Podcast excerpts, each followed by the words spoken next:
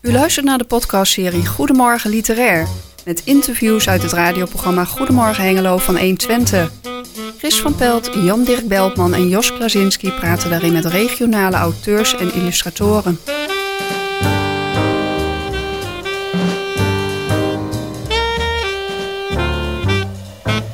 Deze tweede aflevering hoort u Jos en Chris in gesprek met Michelle Visser over haar feel-good roman Geluk komt in de zomer. Michel Visser die kon niet wachten tot ze aan de beurt was. Ofwel, goedemorgen Michel. Goedemorgen, het is altijd leuk om hier te zijn.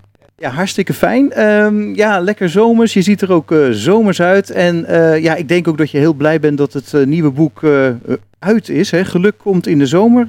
dat is nog net een paar weken uit, als ik het goed begrepen heb. Hè? Ja, het is nou vier weken uit, inderdaad. Ja. Ja.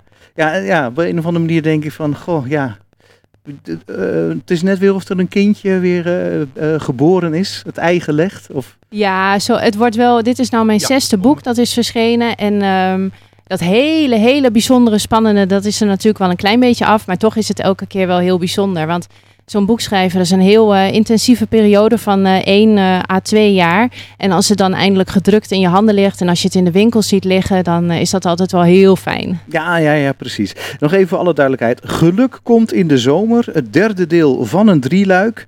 En ik zei ook in de aankondiging al, het is ook heel goed als zelfstandig boek te lezen. Um, dan heb ik meteen een vraag van, hoe moeilijk is dat om daar rekening mee te houden? Voor mij niet moeilijk. Ik heb dat. Um... Je mag wel uh, rechtop blijven zitten hoor. Anders, uh, ja. Oh, oké. Okay. Altijd even zoeken naar de microfoon. Ja. ja.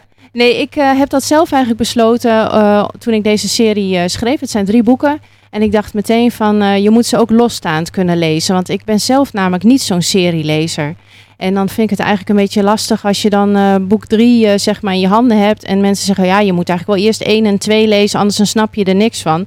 En dan is voor mij de lol er al een beetje af. Dus zeg maar voor, nou ja, le lezers zoals ik, heb ik het eigenlijk zo geschreven dat, je, het dat het ook een losstaand verhaal is. En er wordt wel heel eventjes uh, af en toe natuurlijk teruggeblikt op het verleden. Um, maar niet zo dat er gaten in het verhaal ontstaan dat je iets leest en denkt van ja, waar gaat het over? Nee, nou gelukkig. Um, we hadden het even in het voorgesprek er ook al over. Hè? Um, de inspiratie die kwam van het uh, tweede huisje van je ouders. Die hebben een uh, leuk tweede huisje in Frankrijk. de plaatsnaam ben ik even vergeten. Ja, het is niet een huisje. Het is eigenlijk een, uh, een, een fermet, heet dat. Een fermet? Okay. Ja, nee, maar dat, dat is eigenlijk een, uh, een keuterboerderij, zeg maar. En dat is uh, op Frank in Frankrijk heb je dan altijd heel veel ruimte. En dan heb je een hoofdhuis en heb je allerlei schuren en schuurtjes en stukjes, zeg maar. Dat is wel heel wat anders dan een huisje. Inderdaad, precies. nou, dat maakt niet uit. Nee, maar, goed, ja. maar zo, zo heb je dat daar op het platteland. En zij hebben inderdaad al nou, meer dan twintig jaar hebben ze zo'n tweede huis in, in, in Frankrijk. Ja. En uh, dat uh, was eerst ook echt in authentieke staat, zoals dat heet. Dus heel ouderwets. ja. Uh, maar ook heel sfeervol. En ik kwam daar natuurlijk al jaren op vakantie. En op een gegeven moment zag ik van, ik denk van, goh, dat is wel een heel leuke romantische setting om over te schrijven en een verhaal bij te verzinnen. Ja, het eerste boek, uh, dat heette geloof ik De Blauwe Luiken. Ja, Het Huis met de Blauwe Luiken. Het Huis met de Blauwe Luiken. Je was geïnspireerd op het huis van je ouders. Maar het huis had helemaal geen blauwe luiken. En wat nee. doen ze? Ja, dat klopt. Uh, ze hadden bruine luiken, maar je ziet in Frankrijk veel blauwe luiken. En toen mijn boek uh, inmiddels in de winkel lag en zo, met een heel mooie omslag met blauwe luiken erop, toen dachten zij misschien van dat staat wel leuk. En toen hebben zij ook de verfpot gepakt en nu hebben ze ook een huis met blauwe luiken, dus dat is wel heel leuk. Dan zijn je ouders weer geïnspireerd door de cover van het boek of de titel van het boek. Ja, precies. Zo inspireren we elkaar. Uh, ik vond het een heel leuk verhaal om te horen, moet ik zeggen. Ja. ja, ik vond het leuk om te zien ook dat ze dat deden.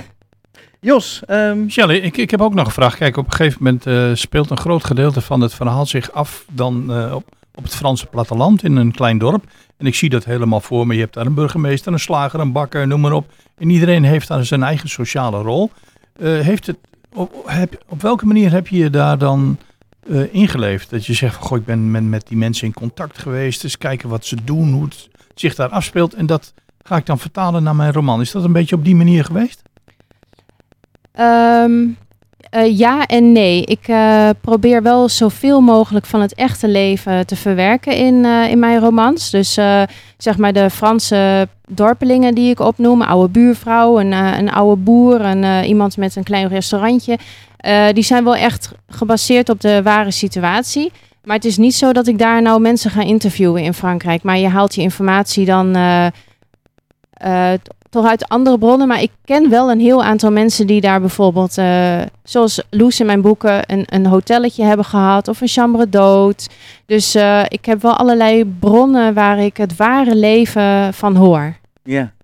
Ja, want dat, dat, uh, dat, kijk, ik zou hetzelfde kunnen zeggen over een Spaans dorp. Jij vertelt het dan over een Frans dorp. Maar dan moet je er wel een paar keer geweest zijn. Je moet die sfeer, die platanen, die Jeu de Boelbaan, dat kleine cafeetje met ja, de, de hele eigen sfeer probeer je dat ook over te brengen uh, in je boek. Want ik heb laatst een boek gelezen over Ierland. En dat zuigt je naar binnen als het gaat om uh, Ierland. Is dat ook een beetje los van het verhaal over, over de hoofdpersoon, in dit geval Loes? Wil je ook de mensen warm maken voor het Franse platteland en de sfeer?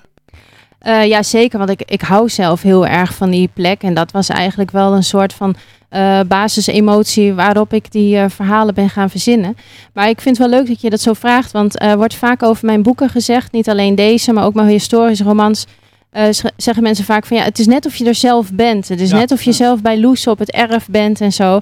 En ik heb um, kennelijk een, een, ik noem het zelf een heel zintuigelijke schrijfstijl, zeg maar. Mm. Um, en ik vind dat zelf ook leuk om daarover te lezen. Maar het is ook de manier waarop ik ja, kennelijk schrijf. Dat is niet iets wat ik uh, ja, bewust wil of zo. Maar dat is gewoon mijn, uh, mijn werkstijl.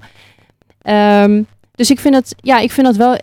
En, als je dat dan zeg maar wilt, je wilt echt het gevoel overbrengen van hoe het echt is, ja, dan moet je die situatie ook inderdaad goed kennen. Want anders dan uh, wordt het natuurlijk heel lastig. Alleen je hoeft die kennis niet per se te hebben omdat je daar zelf heel vaak komt helpt natuurlijk wel. Maar je hebt ook andere bronnen. Ja, oké. Maar ik denk wel van, um, om er even op door te gaan, dat als je er echt ge geweest bent of dingen echt zelf hebt meegemaakt, uh, dat het dan uh, je het makkelijker kan uiten of schrijven en dat het misschien dan wat echter overkomt. Nou, het, het helpt zeker. Bijvoorbeeld, uh, nou, mijn ouders die zitten heel veel in dat huis in Frankrijk. En nou, tegenwoordig met WhatsApp krijg je de hele tijd leuke berichtjes, foto's, filmpjes. Uh, bijvoorbeeld mijn vader die, uh, die appte vorige week uh, of een paar dagen geleden nog dat ze in het huis dat er ineens een adder in huis zat en die had zich ja die had zich verstopt achter de drinkbak van, van de hond in huis. En mijn vader merkte aan de hond van oh die doet wel een beetje vreemd. Er is iets ik moet even op onderzoek. En die vond dus hij zei van het was maar een kleintje 30 centimeter maar ja, het blijft wel een adder. Mm -hmm. en um, en ja, als hij zeg maar dat soort dingen uh, vertelt en een foto en wat dan ook. Ja, normaal uh, maak ik daar meteen een notitie van. Denk, oh, daar heb ik weer iets uh, voor in mijn boek. Ja, maar goed, je zei ook van ja, dat hoofdstuk is nou afgesloten, dus die notities maak je nu niet meer. Nee, nee, nee. Voorlopig. Nee. Uh, doen we nou trouwens nog even aan wat anders denken? Um, wat was het ook weer? Ja, dit is dan uh, dat drieluik, dat is dan ja, zeker naar verhouding een, een luchtiger boek of een luchtiger drieluik dan wat je dan doet. En je wisselt een beetje af. Hè? Je doet dan een historische roman, een deel van het boek, weer een historische roman. Dat heb je tot nu ja. toe gedaan. Zo. Ja, dat klopt inderdaad. Ja, ik vind dat in het, en dat komt eigenlijk niet zozeer omdat ik nou behoefte heb aan iets luchtigers, als wel als je een historische roman schrijft, dan moet je echt uh, heel erg verdiepen in zo'n periode. Dat vind ik natuurlijk heel erg leuk, want anders dan schreef ik niet zo'n boek. Mm -hmm. uh, maar het is heel lastig om dan gelijk uh, om te schakelen en door te gaan met een andere periode. Dat, dat, dat wil in het hoofd gewoon niet zo. En dan moet ik even ruimte in mijn hoofd creëren. En dat gaat heel goed door zo'n, niet zozeer een luchtig boek, maar een boek wat gewoon in de huidige tijd speelt. Ah, juist. Want dan ja. hoef ik niet zo uh, die hele wereld in mijn hoofd te hebben, zeg maar. Dan is het allemaal wat logischer, zeg maar. Ja. Nou ja, je geeft zelf al aan, een, echt luchtig boek mag je het niet noemen. Um, je, ook hierin heb je toch duidelijk uh, wat zwaardere thema's verwerkt. Onder andere de aanslagen die in Frankrijk geweest zijn, even een paar jaar geleden. Um, ja, dat, je, dat, je, je zei ook, dat vond je vooral belangrijk om ook, uh, ja, zoveel, ik wil een beeld schetsen van hoe het in Frankrijk is, of een paar jaar geleden was. En ja, en daar hoort dat ook bij. Hè? Je wilt het dan een compleet beeld schetsen. Ja, dat klopt. Ja. Ik wil, nou, ik zei al, ik schrijf zintuigelijk van hoe is het in Frankrijk. En dan hebben we het over uh, temperatuur en, uh, en, en ja, geuren, dieren die er zijn, dat soort dingen. Maar ook gewoon inderdaad, hoe is dat dorpsleven? Mensen zijn daar meestal heel arm en uh, leven heel eenvoudig, dat soort dingen. Maar inderdaad ook uh, een paar jaar geleden, en dan hebben we het over de, jaren 2015 tot en met 2017. Toen hebben er een aantal uh, terroristische aanslagen plaatsgevonden. Wat we allemaal nog wel weten. Charlie Hebdo en op het muziekcentrum Bataclan en zo. En ja, dat, ook al woon je dan in een klein dorpje op het platteland, dat raakt je natuurlijk wezenlijk. En ik dacht van ja, ik, ik moet daar gewoon iets mee doen. Want als Loes daar zou leven, dan zou dat haar ook raken en haar dorpsgenoten. En toen dacht ik in eerste instantie van dat past eigenlijk niet zo bij het genre feel good. Maar toen mhm. dacht ik van ja, is dat wel zo en waarom dan niet? Ik denk nou, ik ga het gewoon proberen. En uh, ja, de reacties die ik tot nu toe krijg, die zijn over het algemeen uh, erg positief. Dus, en, en ik ben zelf ook tevreden over het resultaat, dat is ook belangrijk. Nou ja, een van je personages, uh, die kon je ook goed gebruiken voor dat thema, als ik het goed gelezen had ergens. Ja, dat klopt. Ik had in het eerste boek, um, er zijn natuurlijk een aantal vaste personages die in alle drie de boeken voorkomen. En uh, bijvoorbeeld is dat ook uh, een bevriend stel van Loes. Dat is een, zijn Mo en Martijn, een homoseksueel stel. En Mo, ze wonen ook in Frankrijk, hebben ook een chambre dood. En Mo is van Marokkaans-Nederlandse afkomst. En heeft dan ook nog die homoseksualiteit in zijn leven. Dus dat is eigenlijk een heel interessante achtergrond. En daar heb ik in de, in de eerste twee boeken heb ik daar al het een en ander over uitgediept. En toen in het derde boek, ja, dan gaat het niet alleen over een aanslag, maar waar komt dat vandaan? Uh, intolerantie, met name is het overkoepelende uh, thema. Ja. En ja, dus dat, ik vond zelf dat dat eigenlijk heel mooi op elkaar aansloot. Ja, nou ja, dan, ja, dan, dan, dan, komt het, dan past het ook logisch in elkaar als een puzzel, zou ik haast zeggen. Ja, precies. Ja, ja, ja mooi. Hmm. nou vraagt Jos over het algemeen ook van, goh, wil je een stukje voorlezen? Ik weet niet of hij dat bij jou inmiddels ook gedaan had. Ik zie ook al een heleboel bladwijzers in dat boek liggen. Uiteraard. Misschien is het wel tijd om daar even mee eh, te beginnen. Ik weet niet eh, wat je gekozen hebt.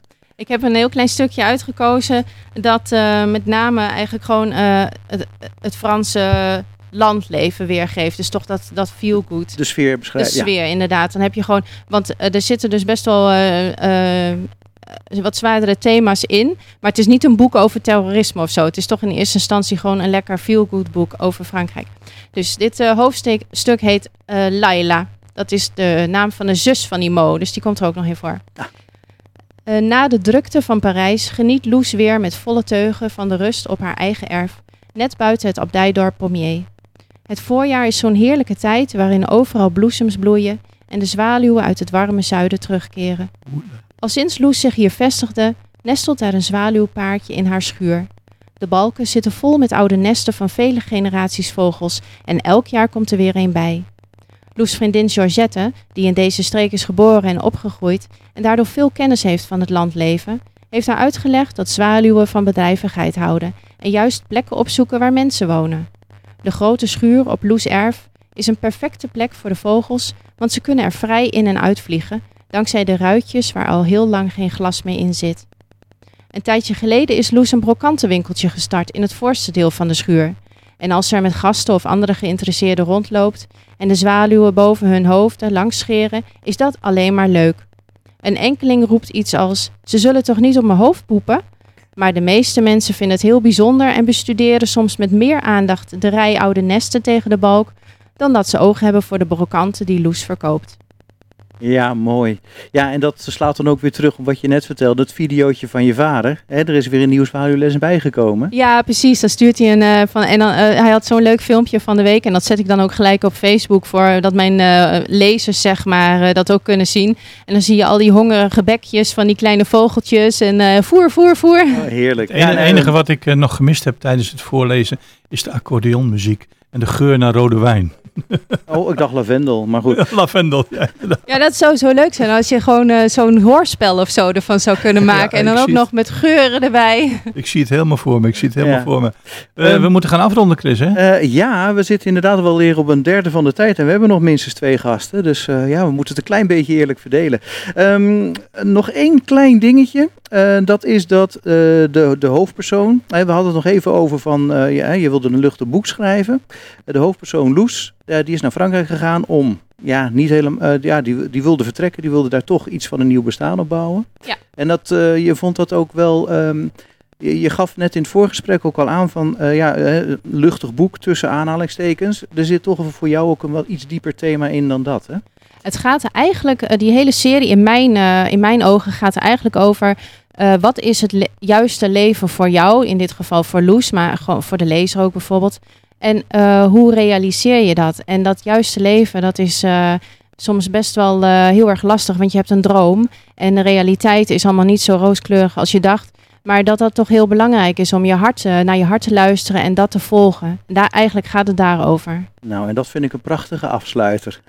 Het boek van Michelle Visser, Gelukt komt in de zomer, 335 pagina's, uh, 17,99 euro bij de boekerij.